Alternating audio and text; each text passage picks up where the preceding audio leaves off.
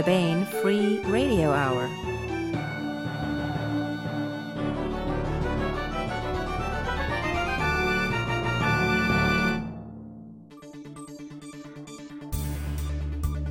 On the podcast, Tarzan, Tars Tarkas, Tanar, Carson, and Dejah Thoris all walk into a bar. A Mars bar, that is. War poems and the future deobfuscated and burnished to a gleam, plus part 22 of the complete audiobook serialization of David Weber's Shadow of Freedom. All right now.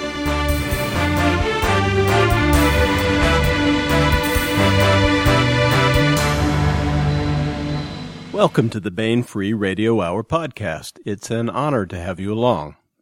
I'm Baen editor Tony Daniel. Coming up, we have a wonderful roundtable discussion of Edgar Rice Burroughs, celebrating the debut this month of The Worlds of Edgar Rice Burroughs, a collection edited by Mike Resnick and Robert Garcia, and full of stories by a gaggle of great current science fiction writers, all set in one or more of the worlds from ERB's books. We have with us the editors, Mike Resnick and Robert Garcia, plus two authors who have stories in the anthology, Sarah A. Hoyt and Joe Lansdale.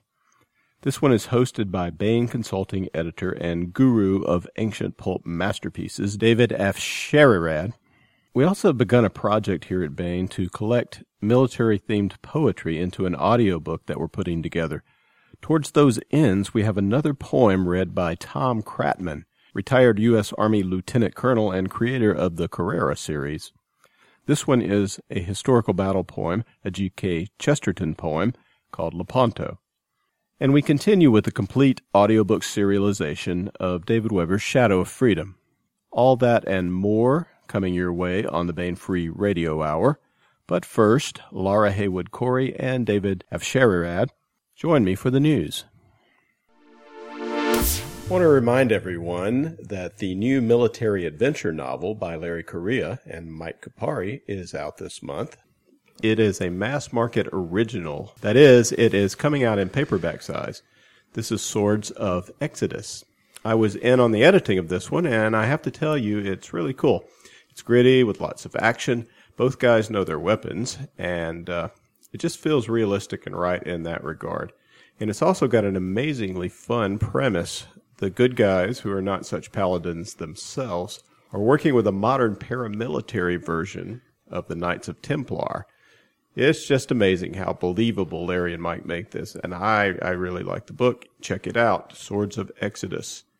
So let's mention a couple of upcoming podcasts. David, today we're debuting your Edgar Rice Burroughs roundtable discussion. How how'd you like doing this one? Uh, this was great. This is for, um, as you'll hear, uh, an anthology Baen did called uh, "The Worlds of Edgar Rice Burroughs," which is all new stories set in Burroughs universes that he created. And I had a lot of fun with it. Burroughs is a um, a favorite of mine uh, ever since I read the John Carter books and Tarzan and all the, uh, not all the others. He wrote several hundred books, I think, but I've read a lot of them and it was great to get to talk to, uh, Mike Resnick and Bob Garcia, who edited the thing, and uh, Sarah Hoyt, who's got a story in there, and also uh, another one of my favorite writers, which is Joe Lansdale, who's from my state of Texas, uh, and he wrote a great story in the anthology as well. So uh, I had a lot of fun, and I think people will enjoy listening to it. Yeah, it turned out really good, and I think you're right about that. And next week on Halloween, we'll post another discussion of Baen October spooky short story collection, In Space No One Can Hear You Scream. That's the name of the collection.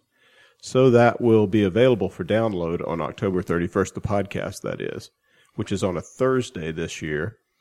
So a day earlier than we normally post, but check it out. Our In Space No One Can Hear You Scream special. Well, that should certainly get us into the spirit of the holiday. Well, if it doesn't, we should just give up the ghost. And that's no joke, boils and ghouls. Mm. We're going to do the skeletal one.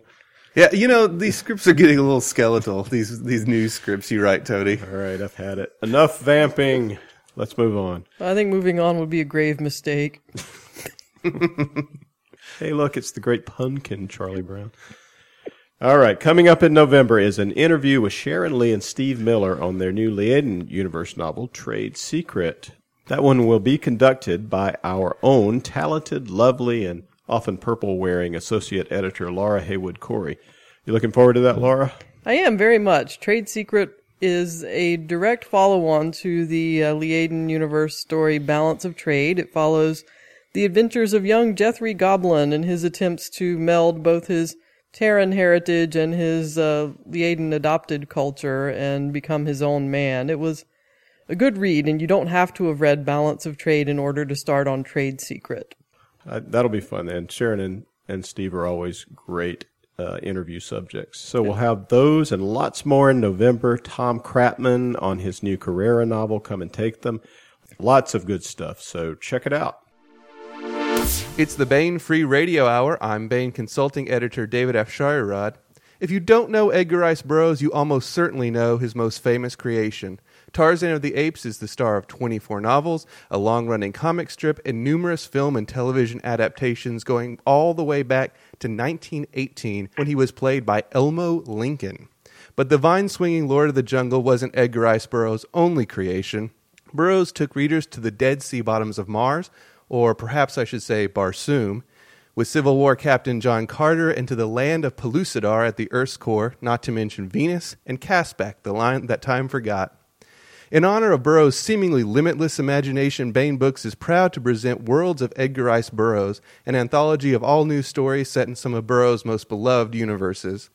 Here to talk to me today about Edgar Rice Burroughs and the worlds he created is the co editor of the anthology, Mike Resnick. Mike has won five Hugo Awards from a record 36 nominations. According to Locus, he is the all time leading award winner, living or dead, for short fiction. In addition to all those award winning short stories, he's written 71 novels and three screenplays and has edited 40 anthologies. His work has been translated into more language than I knew existed. Hello, Mike, or I guess I should say Kaor, Mike. Thanks for being with us.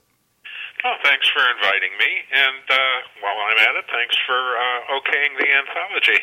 Mike didn't do all the editorial heavy lifting alone, however, and his co editor, Robert T. Garcia, is also with us. Bob is the founder, along with his wife, Nancy, of Garcia Publishing Services. He and Nancy share a World Fantasy Award, which they won in 1983 for American Fantasy Magazine, a publication that later spun off into American Fantasy Press.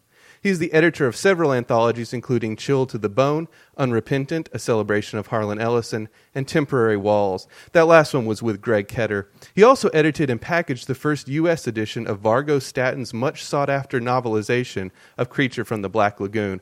Bob, welcome to the podcast. Thank you, David. Sarah A. Hoyt is on the line with us as well. Sarah is the author of numerous novels and short stories. Her novel Dark Ship Thieves won the Prometheus Award, and I've just received word that the third novel set in that universe, A Few Good Men, has been nominated for that same award. Sarah maintains an active online presence on her blog, according to Hoyt. For this anthology, she teamed up with best selling writer Kevin J. Anderson to produce a different kind of Burroughs inspired Martian story. Sarah, congrats on the nomination. Thanks for talking with us. And finally, we've got Joe R. Lansdale with us. Joe's story, Tarzan and the Land That Time Forgot, closes out the anthology, but this isn't the first time he's played in the Burroughs sandbox. He finished an incomplete novel by E.R.B. himself, which was released as Tarzan the Lost Adventure. He's written in just about every genre I can think of, from horror, mystery, to westerns, to science fiction. I guess he hasn't done a straight up bodice ripper romance, but maybe I just missed it.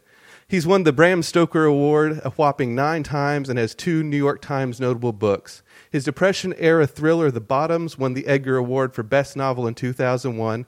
His novella Bubba Ho-Tep was adapted by horror legend Don Coscarelli into a cult film, and Cold in July, a new film based on one of his early novels, is in production right now. That film stars Dexter himself, Michael C. Hall, and none other than the great Don Johnson. Joe's newest book, The Thicket, is available now in bookstores everywhere and online. Joe, thanks for being with us. I'm glad to be here. Okay, so let's talk a little bit about Burroughs first, and then I want to get to the anthology. Under the Moons of Mars, ERB's first novel, which was later published as A Princess of Mars, was serialized in the All Story in 1911. For those listeners like me who are maybe not so good at math, that's over 100 years ago, and next year we'll celebrate Tarzan's centennial. Uh, these books are old, is what I'm getting at, and yet they're still selling. We're still talking about them. New readers discover Burroughs all the time. Uh, what is it, do you think, that makes these sto- the stories that Burroughs wrote, the worlds he created, if you will, so timeless? Why are we still reading him when so many of his contemporaries are no longer read? Yeah, I was just going to say the thing is, is that certain aspects of the novels date, but his imagination doesn't. And he had a way of tapping into some of those primal thoughts that I think people have, and I think especially boys. That, uh, and he he did he he he imagined things on page that we dreamed in our head, and there was just nothing like him. And uh, I when I read him up till that time, I was primarily a comic book reader, and I did read short stories and novels, and I wanted to write. That was my big dream. But after I read him, I knew I had to write. And so to me, it was that incredible dreamlike imagination that he had that hooked me and has kept me interested in Burroughs even to this day.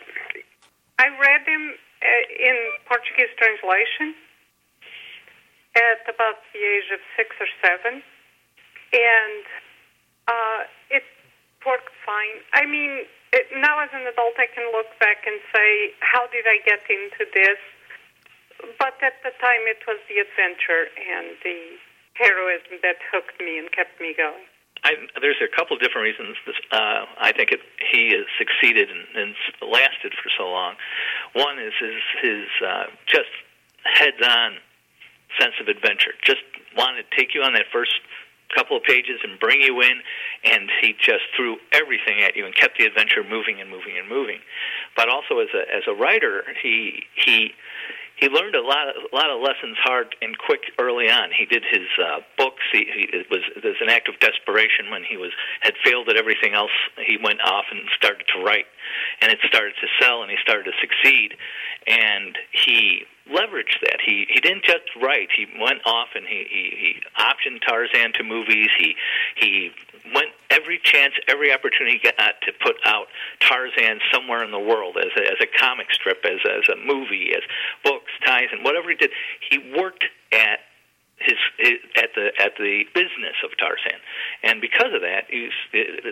50 years all the way up I mean all the way up until the time he died there was someone actively working to sell the ideas besides writing all these terrific books that he did one, of the things I noticed uh, early on is uh, this guy really understood pacing, and he he was uh, he also learned uh, how to structure a book. He would follow Tarzan until Numa the lion was was about two seconds from biting off his head. Then the next chapter would follow Jane until she was one grope away from a fate worse than death, and then back to Tarzan, and then back to Jane. He did an awful lot of that.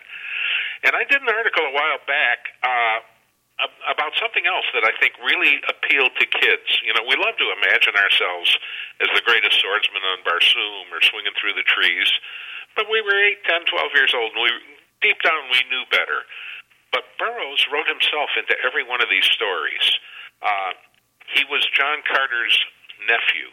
He was Jason Gridley's next door neighbor, and Gridley put him in touch with Carson of Venus, and Gridley went to, to Pellucidar. He heard the story about Tarzan from someone who had no right to tell it to him. He was the guy who held the hero's horse, and if we couldn't be the hero, at least we could be Burroughs. I, I think there's a whole lot to that. I also think that his first person narratives, and of course, not all of his work, work was first person, but his first person narratives are what struck me the hardest. Because on some level, when I read A Princess of Mars and, and a large number of the first person narratives, I felt I was reading a true account. And that part of that connection is what you were just saying. I mean, I'm, I'm getting this from somebody close to the source. It's not the source right. itself always. The source itself may be telling the story, but they're telling it to this person who is recording it or who is is relating it back. And for me, that first person narration affected the way I write ever since. I think it taught me pace. It taught me, even though I, I think the work that I'm doing now is far more mature than maybe that kind of story, that the core of that story is still my sentimental favorite. And he had this tremendous pacing. He had this ability to, to make you believe that you were hearing something special that not everybody else was hearing and that it was unique and it was right if not from the horse's mouth, as was just said, from the person who's holding the horse. And I think that on some level, I, I've a lot of boys, and I say this not not to eliminate girls, but a lot of the boys I knew would go out, hold our arms out to Mars, and hope we would be sucked oh, across oh, every space. night. Yeah, the only problem was as you think about it and you realize that you, after you got there, you'd be dead in about 15 minutes because you were not John Carter. Well, so we've kind of talked a great how he's had a great deal of influence, um, not just on the science fiction and fantasy genres, but in what we think of as literature as well. You know, with a capital L. Uh, Gore Vidal wrote a famous essay called Tarzan Revisited. Michael Chabon, uh, the Pulitzer Prize-winning author of Wonder Boys, uh, speaks very fondly of Burroughs. Um, and of course, Star Wars and Ray Bradbury. Uh, you know, I could go on and on. Check for a moment. Back around 1970 uh, Bill Bowers and Bill Mallardi, who together did a Hugo nominated fanzine called Double Bill, did a symposium in which they invited 75 writers to answer 10 or 11 questions, one of which was, Who is your greatest influence? And at that time, which of course was 40 odd years ago, more than half of them named Edgar Rice Burroughs. There you go. Yeah, and I think that people that my age, I was born in 1951, and people younger than that, I mean, born earlier than that, excuse me, and even up and through about the 70s, it Burroughs, even though there were more, there was more mature fiction out there, and I began to, you know, certainly find that and and uh, to graduate in a sense, but there is a core sort of power that Burroughs had that influenced a lot of people, and I know that, you know, Ray Bradbury, for example, was one of them, and I and I know in my own way, and even though I did didn't exactly become a science fiction writer and only kind of visit it now and then, it impacted me deeply as far as a storyteller and and more than just a plotter, somebody who engages the reader and gets them interested in what's going on, and on some level makes them believe that this is really happening, at least in some compartmentalized alternate, universe of the mind. And he had that great ability to do that. He had one other ability. I, I would call it accessibility. Uh, Yep. You never had to, to be a genius to work your way through his prose. I mean, 10 year old kids could read it and understand it just as, as easily as adults. And what, two thirds of the Pulitzer winners are out of print, but he's always been in print. Okay, so let's talk about the book a little bit, the anthology. Um, one thing I really liked about it is that it addressed the wider world of Burroughs. Um, you know, I love Tarzan and I love John Carter, um, but I'm also fond of his other work, the Venus books. Um, what else? Land That Time Forgot, Beyond 30, The Monster Men, all that good stuff, The Mucker. Um, it was great to see um, some of these worlds that kind of don't normally have the spotlight shined on them. They get they got highlighted as well as Tarzan and Carter.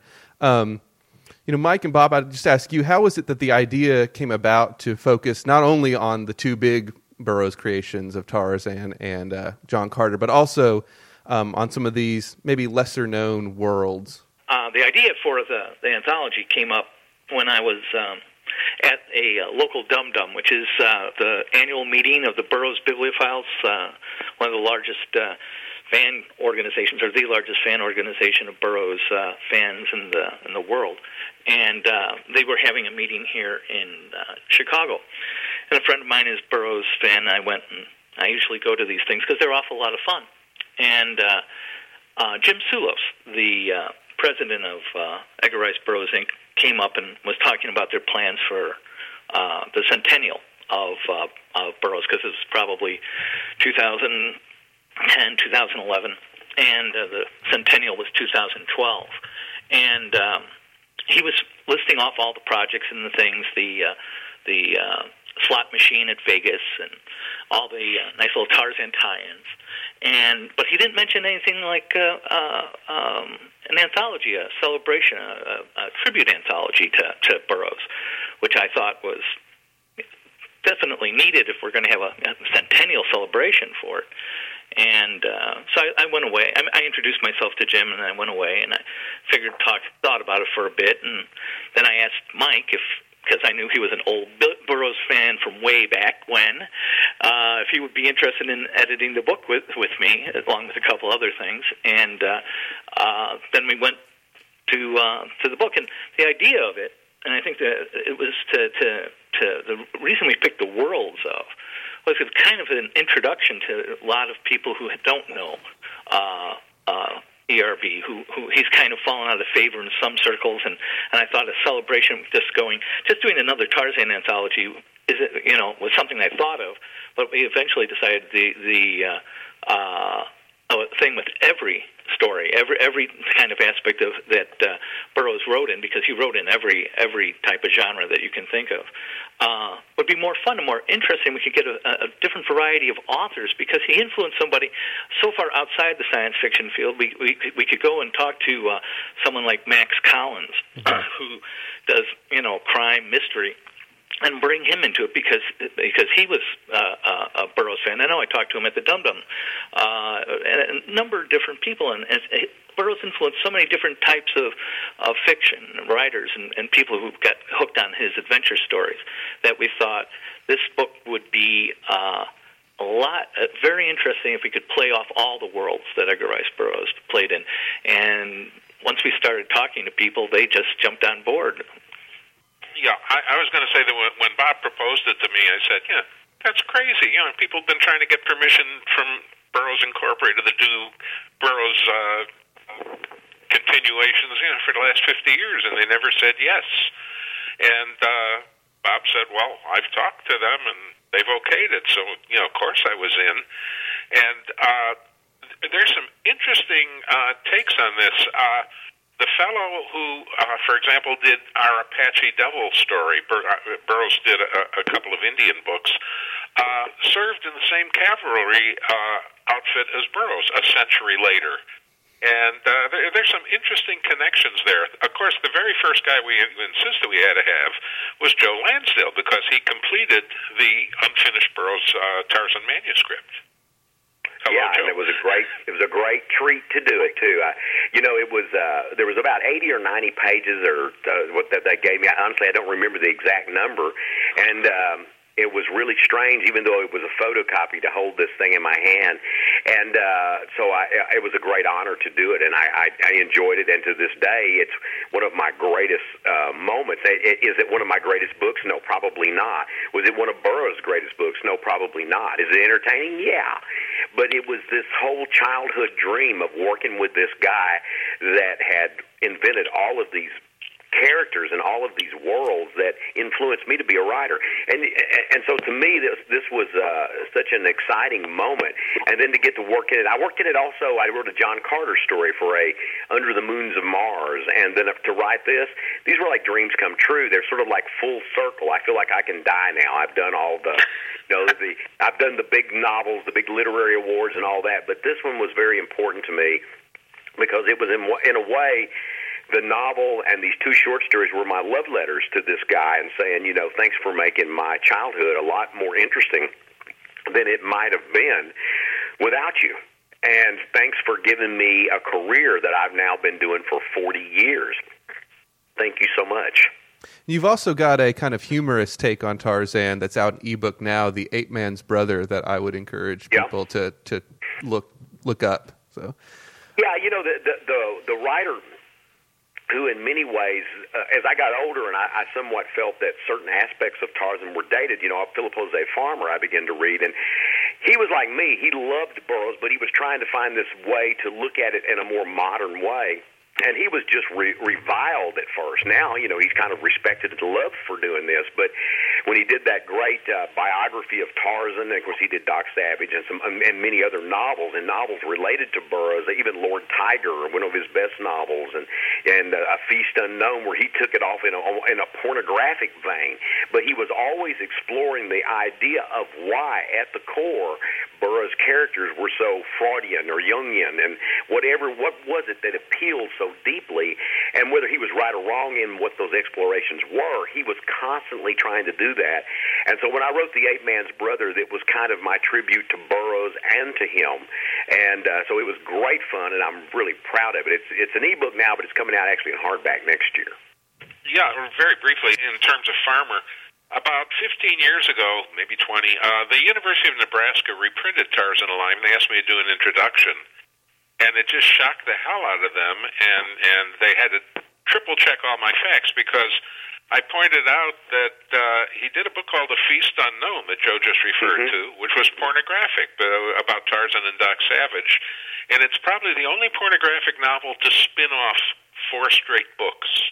From that came Tarzan Alive, Doc Savage's Apocalyptic Life, and a couple of fiction books, Lord of the Trees and The Mad Goblin. And Yeah, which are which the University of Nebraska didn't want to believe that. They held Yeah, up yeah. production for months while they were checking it out. Well, what's what's funny is that Lord of the Trees was like a, uh, an ace uh, novel, uh, one of these simple sort of throwaway in their mind, and then then then there's a pornographic version, and they're connected. It's just beautiful. All right. Well, uh, Sarah, I wanted to talk to you about the story you co-wrote with Kevin Anderson, who sadly couldn't be here um, with us today on the phone. Um, I think all of Burroughs fans sort of wish that he had sent Tarzan to Mars at one point. Uh, to me, it's like the great unwritten Burroughs novel, the way like Smile is the great unproduced Beach Boys album, or Orson Welles' Don Quixote is the great unproduced Welles movie. Um, you gave us a Tarzan Mars mashup, but not in the way that you know any of us would have expected. Um, how did the idea to pair Tarzan with a Mars of your own making come about? We well, uh, Kevin asked me to if I wanted to play. Actually, that's that was his question. Do you want to play in this? And I said sure. And we were throwing ideas at each other for a long time. And my reaction was, I have to write Tarzan because not only did I read Tarzan, but there was this entire, and I have no idea which one it was, but it was this black and white epi- series in episodes that played in Portugal when I was little, and I used to watch it. So I wanted Tarzan. And what are we going to pit Tarzan against? And then we kind of spitballed ideas until we came up with the Martians. We wanted to come up with something to pit him against. We didn't, it's going to sound terrible, but we didn't want to take him to Mars in a short story. There wouldn't be enough space to do it justice. So we ended up inventing our own Martians because that could fit in a short story. So that's why we did it. All right. Well, it certainly works well. All right, Mike, uh, you wrote uh, the only Barsoom tale in the book, the Mars being uh, Barsoom being the Martian word for Mars in Burroughs' books. Um, for those who don't know, it's called the Forgotten Sea of Mars. And in the introduction that you write to the story, you say that your hope in writing it was that were someone to read it, they might mistake it for a lost Burroughs tale. Um, and I wonder if Sarah and Joe, when it came time to write your stories, did you feel an obligation? To hew closely to what Burroughs had done, either stylistically or in terms of world building, um, or Sarah, like you and Kevin Anderson did, you know, you brought in a different Mars, um, or did you feel free to do your own thing? And uh, Mike and Bob, when you were selecting stories, was were you looking for an adherence to Burroughs' kind of ground rules, or were you, you know, willing to let people kind of go off in uh, in whatever crazy direction they took it? Well, you know, I'm, I'm is Joe. I, I'm, I'm going to say that I tried to uh, capture Burroughs' pacing and feel, but I think I've been doing my writing for so long that I can't help but be me when I write. So uh, I I don't worry about that so much. If I'm capturing the flavor and the energy of it, and you know, I'm pretty well read in the Burroughs material, but I try not to adhere to it you know, uh, slavishly because I, you can't imitate Edgar Rice Burroughs. I mean, he was the man, and uh, if you're going to do it, I, I think it's almost uh, maybe a little bit from my from my point of view too much of an a little bit of an insult to say I'm going to write just like you. But I certainly wanted to ring those same bells, but I also wanted to put them in a slightly different cathedral. We tried to keep the pace and the sense of adventure, but you know, again, it's not exactly something we could imitate. Yeah, um, uh, this is Bob. Um, when we were soliciting the stories, I don't think that that uh, I, know I was watching to make sure that we we didn't go into pastiche where there was slavish imita- imitations of of uh, Burroughs, and it never even became a, a question in the book. But what uh, uh, and, and and but there were some people who wrote in the style and tried to capture that that that same you know type of format, and that, that was kind of fun to to, wa- to to read. But I think uh, the the one thing we wanted to do was, or one thing I wanted to do was to bring authors in that had their own voices, that had had, had established their own voices, their own their own um, uh, way of looking at things, and and uh, uh, bring you know have them look at, at, at the Edgar Rice Burroughs world that they, you know that we, we talked about and, and assigned to them or whatever, and that they got to play in.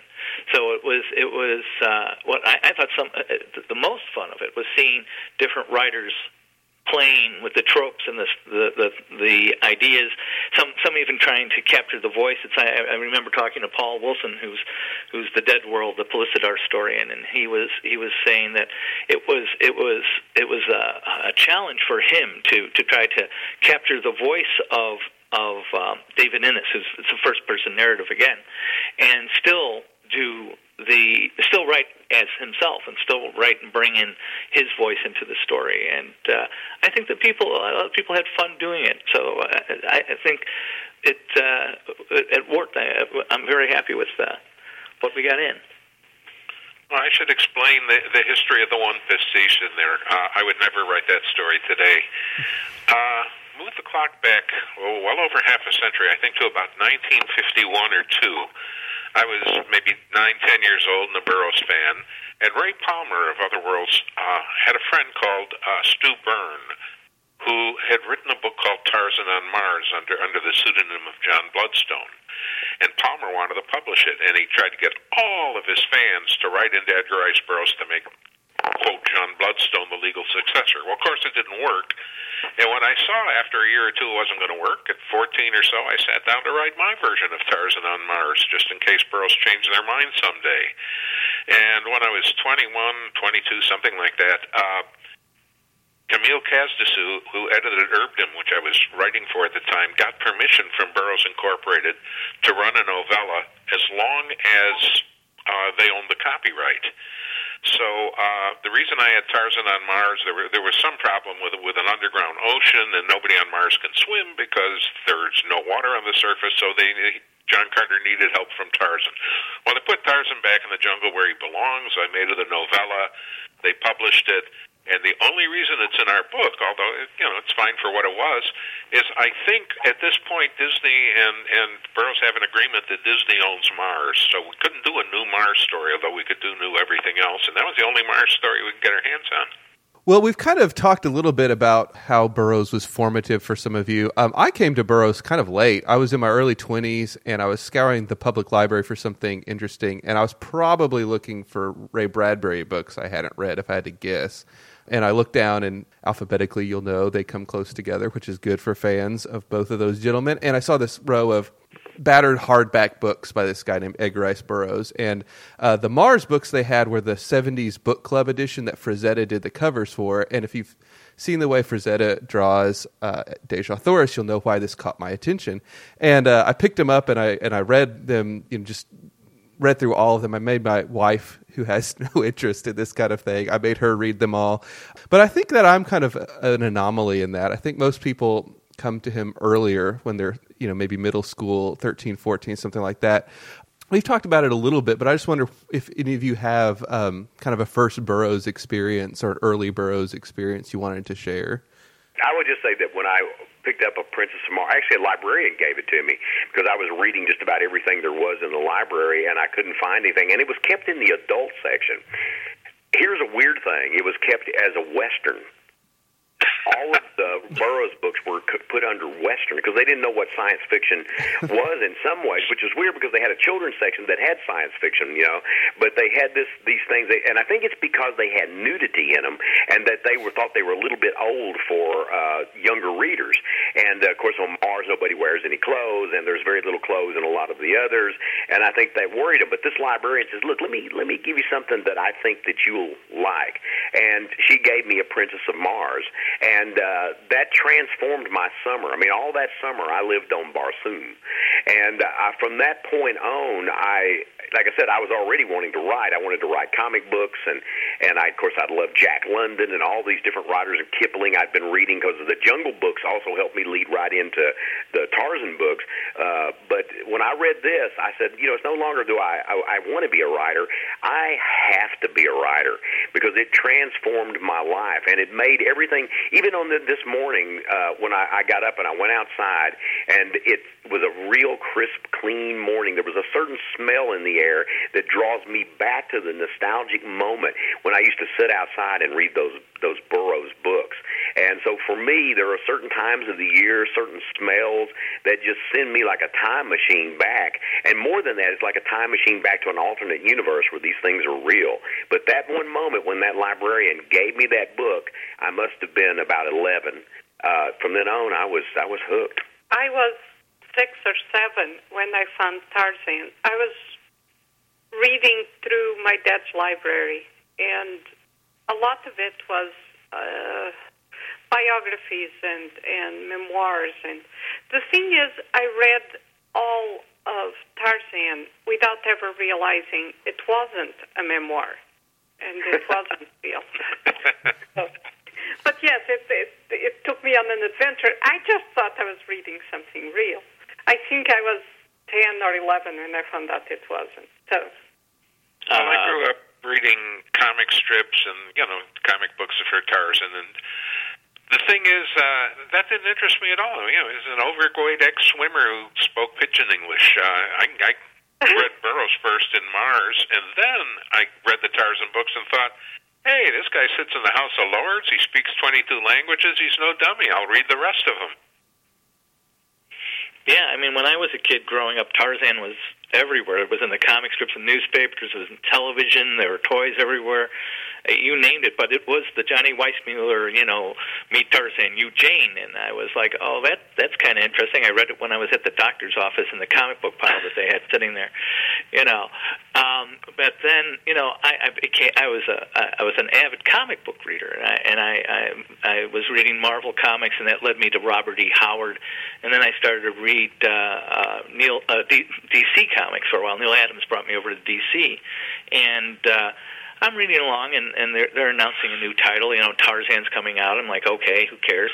And they put Joe Kubert on it, which was a, a great comic book artist. And I sat down and I read the first. Uh, uh, adaptation that he had done of, of Tarzan, and and it was it, it was so it was very faithful to the books, and it was a revelation to me. And I said, well, what the heck's this? This isn't the Tarzan that Weiss. I mean, I've been looking at all my life. Where are the Ant Men? So I went off and I and and I started to pick up uh, uh, the books, and uh, and the first three books of Tarzan are just uh, astonishing. They're great. It's a revelation, as as Mike says. He speaks 22 languages. He's he's uh, these are great, solid adventures. It's a an Africa that didn't exist, but it was really cool. And uh, uh, I got into that, and and the Frazetta covers again. The Frazetta covers got me interested in Pellucidar, and from then I was hooked as a as a Burroughs fan. Well, I, I predate that. One of the problems I had was uh, by about 1951 or so, almost all the Burroughs Incorporated books were out of print. And it was 10 years before Ace started, I'm not allowed to say pirating, buccaneering all the Burroughs books. There was a 10 year period there when there were eight Tarzan books, not, and Tarzan of the Apes wasn't one of them, published by Grosset and Dunlap and aimed at, at kids. And that was the only Burroughs I could find. So uh, I, I had to go to secondhand stores and, and whatever. Uh, they, they never thought he was going to come back until Ace you know prove there are a couple of million people out there who who would like to read them. Yeah, I, you know the funny funny thing had not been for the library, I probably wouldn't have come across it either. And then there was that that that big resurgence in paperback. But I just wanted to nod back just one thing and give I have to give the movie some credit because when I was a kid, one of they had Saturday morning movies and one, and some of the stuff they were showing because television was relatively new at that time in that they were still looking for material. They had Hopalong Cassidy and things like that. But one of the things they showed with these old uh, with Johnny Weissmuller movies, and I adored them, I still do. But they made me aware of Tarzan, and then I read Princess of Mars, and I thought, oh my God, this is the same guy that wrote these uh, TV I mean, that these movies are based on, and I'm going to read those. And then, of course, that Tarzan was far more magnificent and and amazing. But to this day, I still do have a love for those those movies, in spite of the Me Tarzan, You Jane, and still think that nobody's quite topped Weissmuller. So that's my take. you know, the the interesting thing about that resurgence from Ace was the way it happened. Uh, Burroughs was pretty heavily edited when he would hand stories into the magazines. And then when he would publish them himself, he would revert to the original text. And what happened was most of the magazines didn't renew their copyrights. They were all out of business. And Don Wollheim over at Ace realized that there was enough of a difference between the magazine and book versions that he published the magazine versions with the same titles as public domain books. And he got away with it for the first 17 or 18 books. They were selling like crazy. And Burroughs tried to sue once or twice, didn't do any good. And then he made a mistake. He published the Tarzan book. Well, Tarzan is trademarked, and trademarks are eternal. And Burroughs got him in court again. They got back royalties on everything. They sold the Mars and Tarzan books uh, to Ballantine, and they left Ace with what they thought of as the dregs, although Ace still managed to sell a bunch of them. But that, that was how the, the resurgence began. All right, well, I guess I just want to wind up here with a question for everyone, a quick one, which is if we threatened to throw you to the great white apes of Mars, uh, unless you answered, what would you say your favorite Burroughs novel or who your favorite Burroughs character is? Uh, I, this is Joe. For me, it's a uh, favorite novel, Princess of Mars, and it's John Carter. This is Mike. For me, it's John Carter, but my favorite novel, oddly enough, is The War Chief. I like the Tarzan, uh, all of them. Part of it, I should enlighten, is that I didn't know he had written anything else until I came to the States. I don't know if the other stuff was never translated into Portuguese or if it was long out of print by the time I came of reading age and I never found it since I read it much older, it didn't have the same impact. Uh, this is. Uh, uh, well, I have to say, I think Tarzan of the Apes and the, the was probably the the best of the Burroughs books. But for me, uh, my personal favorite will always be At the Earth's Core because Pellucidar just captured my imagination like no other. That's also so good. yeah, it is. All right. Well, the book is Worlds of Edgar Rice Burroughs, and it's available now from Baen Books. I want to thank everyone for being with us today. Joe, Mike, Bob, Sarah, thanks so much. Thank, thank you. you. You're welcome. Thank Bye. you. We are putting together an audio and book project with our Baen authors in which we have each author pick out his or her favorite military poem or group of poems from the past and ask them to read it for us. This time we have another great rendition of a poem by Tom Kratman, creator of the Carrera and Countdown series and author of many other novels. Here's Tom Kratman reading G.K. Chesterton's Lepanto. Lepanto, Gilbert Keith Chesterton. White founts falling in the courts of the sun, and the Soldan of Byzantium is smiling as they run. There is laughter like the fountains in that face of all men feared. It stirs the forest darkness, the darkness of his beard. It curls the blood red crescent, the crescent of his lips, for the inmost sea of all the earth is shaken with his ships. They have dared the white republics up the capes of Italy. They have dashed the Adriatic round the lion of the sea. And the Pope has cast his arms abroad for agony and loss, and called the kings of Christendom for swords about the cross. The cold Queen of England is looking in the glass. The shadow of the Valois is yawning at the mass. From evening isles fantastical rings faint the Spanish gun, and the Lord upon the golden horn is laughing in the sun. Dim drums throbbing in the hills half heard, where only on a nameless throne a crownless prince is stirred. Where risen from a doubtful seat in half a tainted stall, the last knight of Europe takes weapons from the wall. The last and lingering troubadour to whom the bird is sung, that once went singing southward when all the world was young. In that enormous silence, tiny and unafraid, comes up along a winding road the noise of the crusade. Strong gongs groaning as the guns boom far. Don John of Austria is going to the war. Stiff flags straining in the night blasts cold, in the gloom black purple, in the glint old gold. Torchlight crimson on the copper kettle drums, then the tuckets, then the trumpets, then the cannon, and he comes.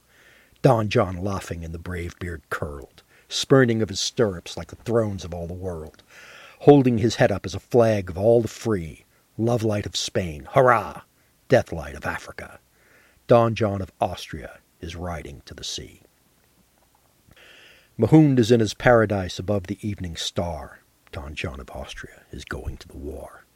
He moves a mighty turban on the timeless Houri's knees, his turban that is woven of the sunsets and the seas. He shakes the peacock gardens as he rises from his ease, and he strides among the tree tops and is taller than the trees. And his voice through all the garden is a thunder sent to bring Black Azrael and Ariel and Ammon on the wing, giants in the genii, multiplex of wing and eye, whose strong obedience broke the sky when Solomon was king. They rush in red and purple from the red clouds of the morn, from the temples where the yellow gods shut up their eyes in scorn. They rise in green robes roaring from the green hells of the sea, where fallen skies and evil yews and eyeless creatures be. On them the sea valves cluster and the grey sea forests curl, splashed with a splendid sickness, the sickness of the pearl. They swell in sapphire smoke out of the blue cracks of the ground. They gather and they wonder, and give worship to Mahound. And he saith, Break up the mountains where the hermit folk can hide, and sift the red and silver sands, lest bone of saint abide, and chase the Giaours flying night and day, not giving rest, for that which was our trouble comes again out of the west. We have set the seal of Solomon on all things under sun, of knowledge and of sorrow and endurance of things done. But a noise is in the mountains, in the mountains, and I know the voice that shook our palaces four hundred years ago. It is he that saith not Kismet, it is he that knows not fate. It is Richard, it is Raymond, it is Godfrey at the gate. It is he whose loss is laughter when he counts the wager worth. Put down your feet upon him, that our peace be on the earth. For he heard drums groaning, and he heard guns jar. Don John of Austria is going to the war. Sudden and still, hurrah, bolt from Iberia! Don John of Austria is gone by Alcalar. St. Michael's on his mountain in the sea roads of the north. Don John of Austria is girt and going forth. Where the grey seas glitter and the sharp tides shift, and the sea folk labour and the red sails lift, he shakes his lance of iron and he claps his wings of stone. The noise has gone through Normandy, the noise has gone alone. The north is full of tangled things and texts and aching eyes, and dead is all the innocence of anger and surprise. And Christian killeth Christian in a narrow dusty room, and Christian dreadeth Christ that hath a newer face of doom. And Christian hateth Mary that God kissed in Galilee. But Don John of Austria is riding to the sea.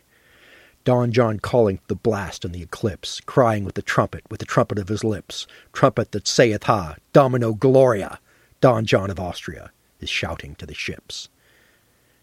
King Philip's in his closet with the fleece about his neck. Don John of Austria is armed upon the deck.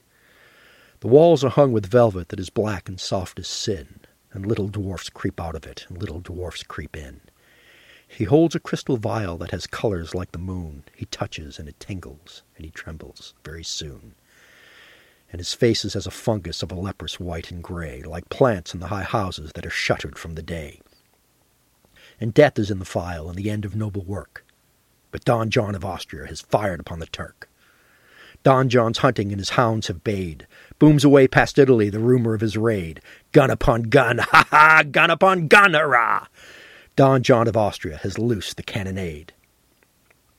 The Pope was in his chapel before day or battle broke.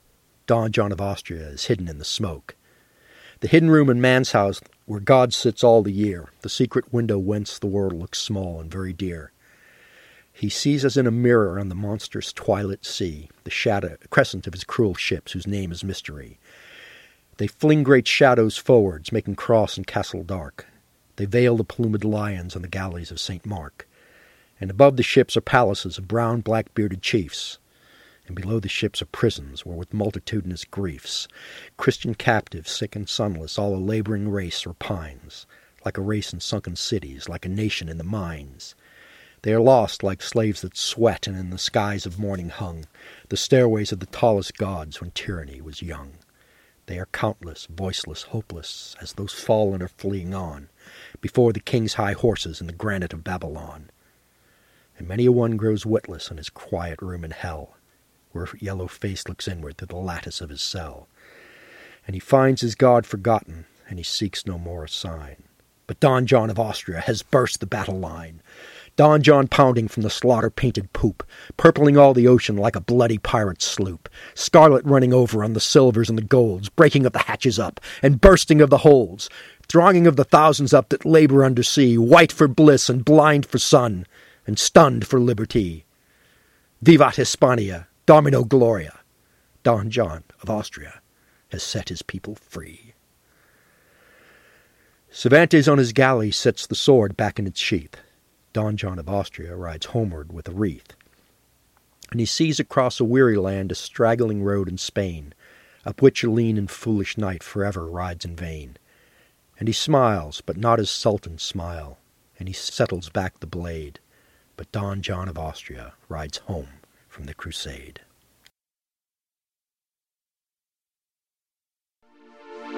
And now we continue with our complete audiobook serialization of David Weber's Shadow of Freedom.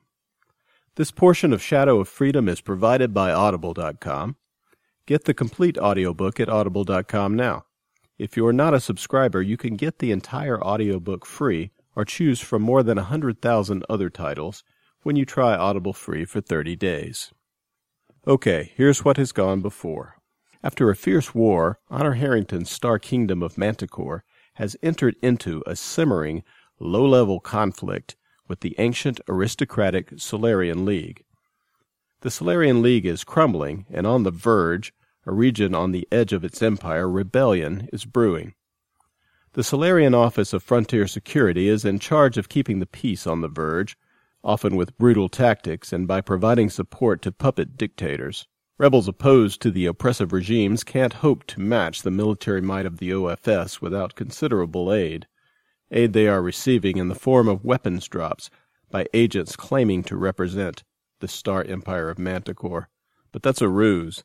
These agents actually serve the shadowy Mesan alignment, eugenic supremacists who wish to see the Solarian League and the Star Empire at war. Royal Manticoran Navy Admiral Michelle Henke, Countess Goldpeak, commands the Royal Manticoran Navy forces in the Talbott Quadrant, which is a region allied with the Star Kingdom and on the restive border of the Verge. Goldpeak is sympathetic to the rebels, but as yet unaware of false promises being made by agents of the alignment for Navy support from the Royal Manticoran Navy. That may be about to change. Here is part 32 of David Weber's Shadow of Freedom. Chapter 24 Excuse me? Stephen Westman of the Montana Westmans tipped back his spotless white Stetson the better to raise both eyebrows at the rather unassuming looking man who'd just been shown into his office. I don't suppose you've got any kind of documentation to support this tale of yours? He went on. No, Mr. Westman, his visitor admitted.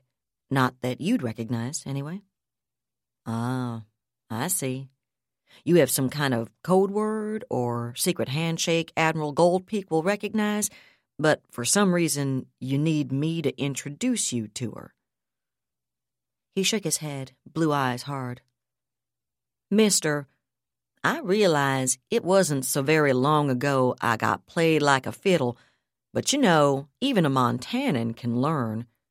Hell, even a Westman can learn if you use a big enough clue stick. I'm not sure what you're talking about, the visitor said with a puzzled expression. I was just given your name as a person to contact here on Montana who might have connections and be willing to put me in touch with the senior Manticoran naval officer in the system. All I need is the opportunity to speak to whoever that is. If that's this Admiral Goldpeak, then that's who I need to talk to. Westman frowned. He'd never seen this stranger before, and he couldn't place the man's accent. The fellow had just turned up in the office he maintained here in the Montana capital of Brewster shown credentials identifying him as a purchasing agent for the Trifecta Corporation, and announced his interest in acquiring Montanan beef for export to the Mobius system. Given that Mobius was little more than a 190 light years from Montana, about 2 T months for a normal bull hauler, but barely 3 T weeks for the faster ships that served the passenger and perishable goods trades, the idea actually made quite a lot of sense. According to the purchasing agent, the cost of beef in Mobius, where livestock producers were few and far between, and even genetically engineered cattle had adapted only poorly to the local environment, was about 90 Manticoran dollars a kilo, as opposed to considerably less than $3 a kilo here on Montana. Mobian beef wasn't especially good either, whereas Montana's beef had a galaxy wide five star quality rating, and quite a few gourmands would have given it six stars if they'd been allowed to and interstellar freight rates were ridiculously cheap. He could easily afford to pay Westman five or six times the spaceport delivery price on Montana and still show a five or six hundred percent profit. From what little Westman knew about Mobius, it seemed unlikely the typical Mobian was going to be able to afford prices like that. There were probably enough Transtellar employees and their flunkies to make it a viable long term proposition, though, and that wasn't really his problem either way so he'd flown into Brewster to meet with the man, at which point the purchasing agent had sprung his surprise. Question is, is he really as pig ignorant about my little dust up here on Montana as he's pretending? Seems unlikely if I'm supposed to be willing to act as his introduction, but let's be fair, Stevie.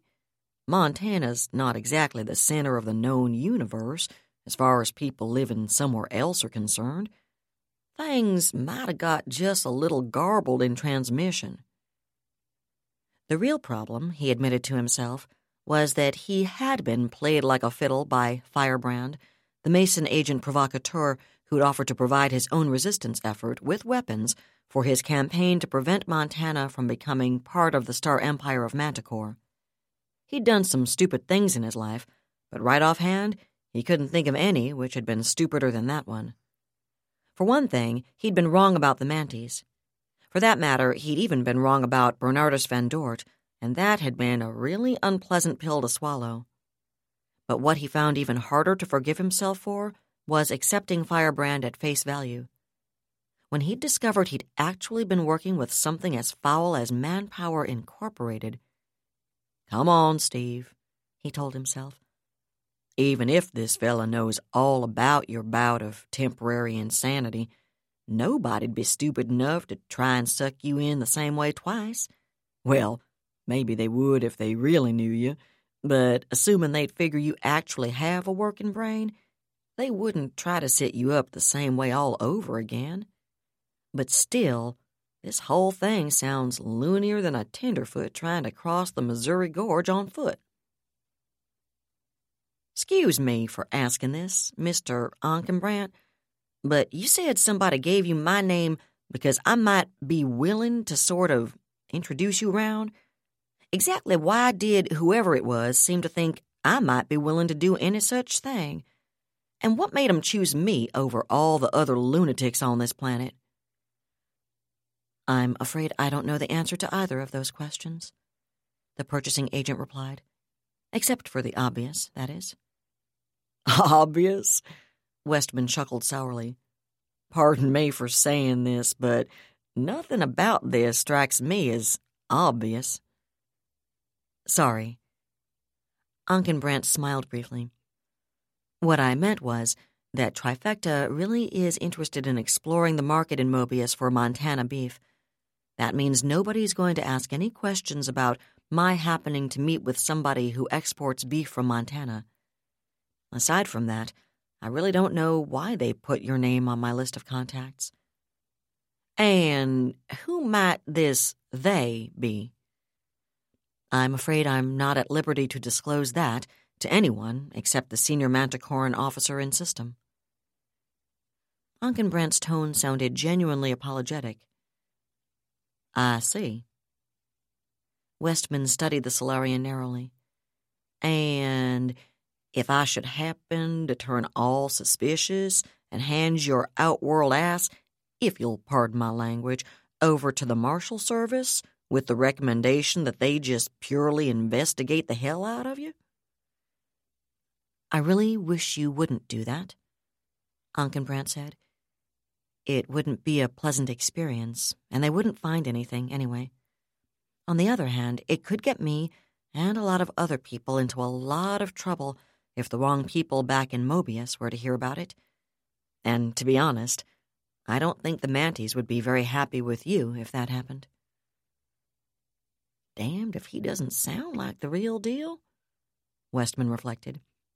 And from his expression, I think he's telling the truth about how much trouble he could get into back home. He's mighty insistent on how bad the Manties are going to want to talk to him, too, even if they don't know he's coming. Well, he said out loud after a moment, I'm afraid if you want me to introduce you to Admiral Goldpeak, you're out of luck. I've met the lady, but she and I don't frequent the same circles.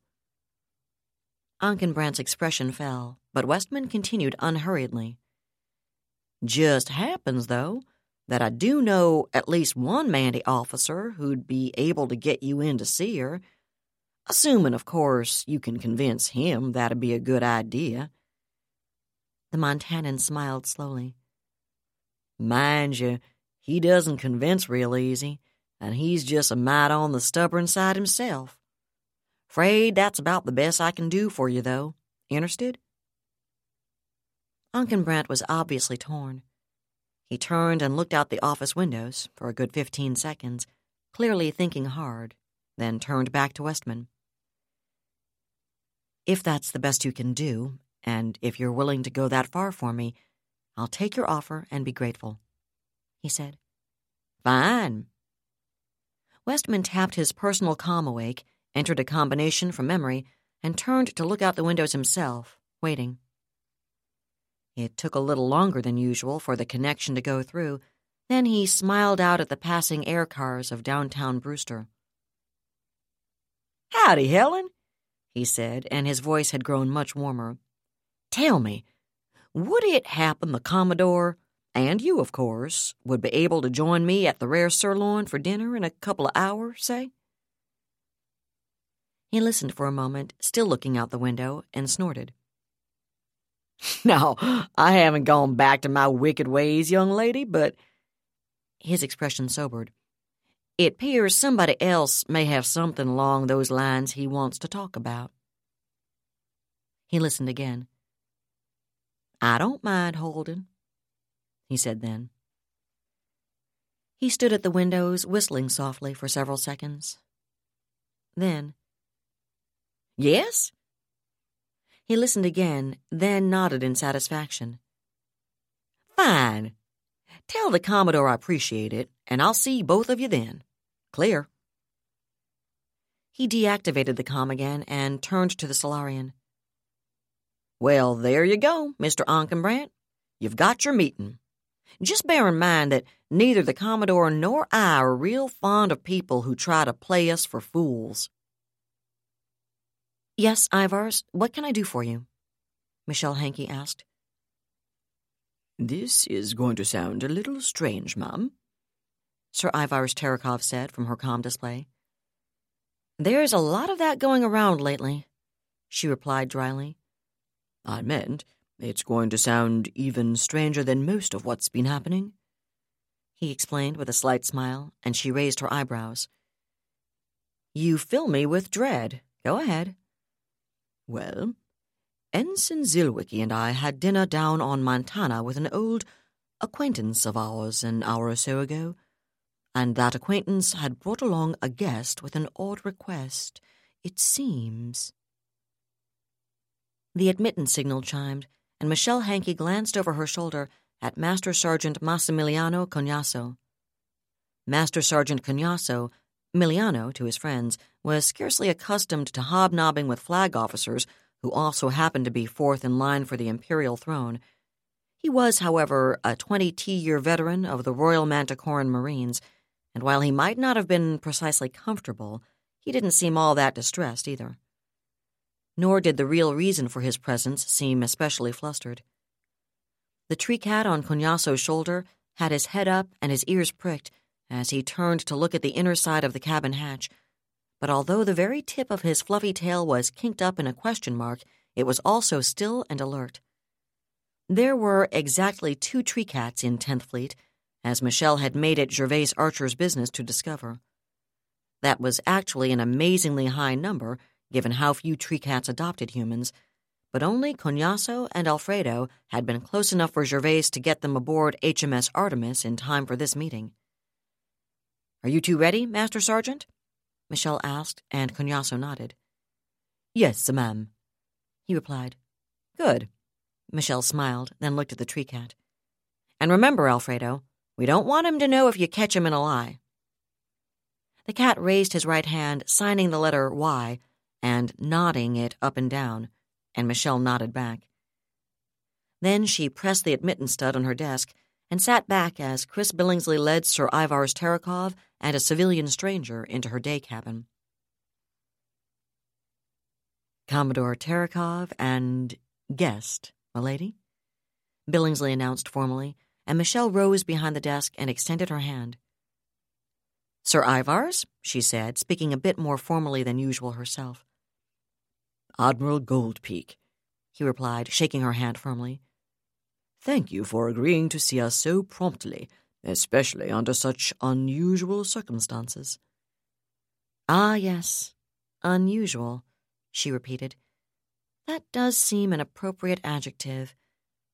And this, she transferred her gaze to the civilian at Terekhov's side without extending her hand, must be the mysterious Mr. Ankenbrandt. Yes, Admiral.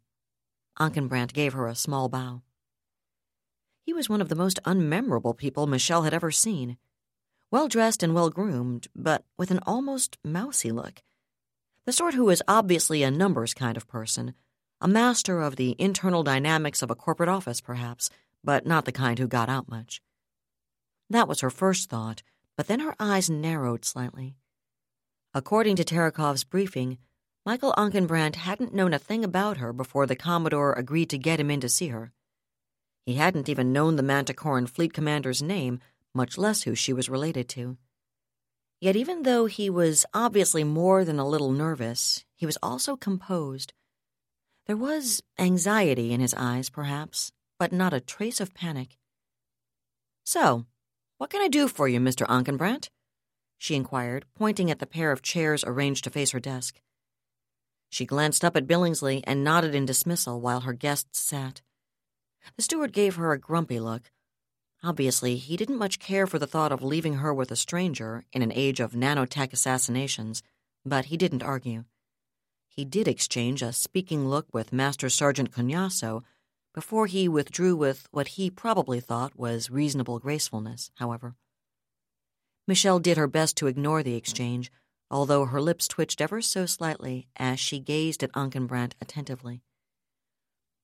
The situation's a bit awkward, Countess Goldpeak, the civilian said after a moment. To be frank, when I left Mobius, no one had any idea there might be a fleet presence this powerful at Montana. This was supposed to be just an intermediate stop on my way to Spindle and Baroness Medusa. Despite herself, Michelle's eyebrows rose, and he shook his head. As I said, it's awkward. Under the circumstances, though, I felt I had no choice but to dust off one of the optional plans I was given when I left. Optional plans? Michelle repeated. The people I represent have been in communication with the Star Empire for some time now, Admiral. Ankenbrandt said levelly. It's been an indirect communication through some fairly roundabout conduits, and I don't know whether or not you've been briefed on it from Manticore's end. His rising tone made the last statement a question, and Michelle shook her head. To be honest, Mr. Ankenbrandt, what I know about the Mobius system is minute, to say the very least, and nobody in Spindle, or anywhere else, has briefed me on anything where the system's concerned. I was afraid that would be the case. Ankenbrandt sighed. I hoped I might be wrong, though. Why? Michelle asked bluntly. Because I'm afraid time is running out for Mobius. Ankenbrandt replied flatly. If you'd been briefed, you might be prepared to do something about that. Since you haven't been. His voice trailed off, and he shrugged heavily. Michelle looked at him for a moment, then glanced at her desktop display. It was set to mirror mode, showing the reflections of Master Sergeant Cognasso and Alfredo and she reached out to fiddle with a crystal paperweight engraved with the hull number of her first hyper-capable command. An instant later, Alfredo casually laid his left true hand on Cognasso's head.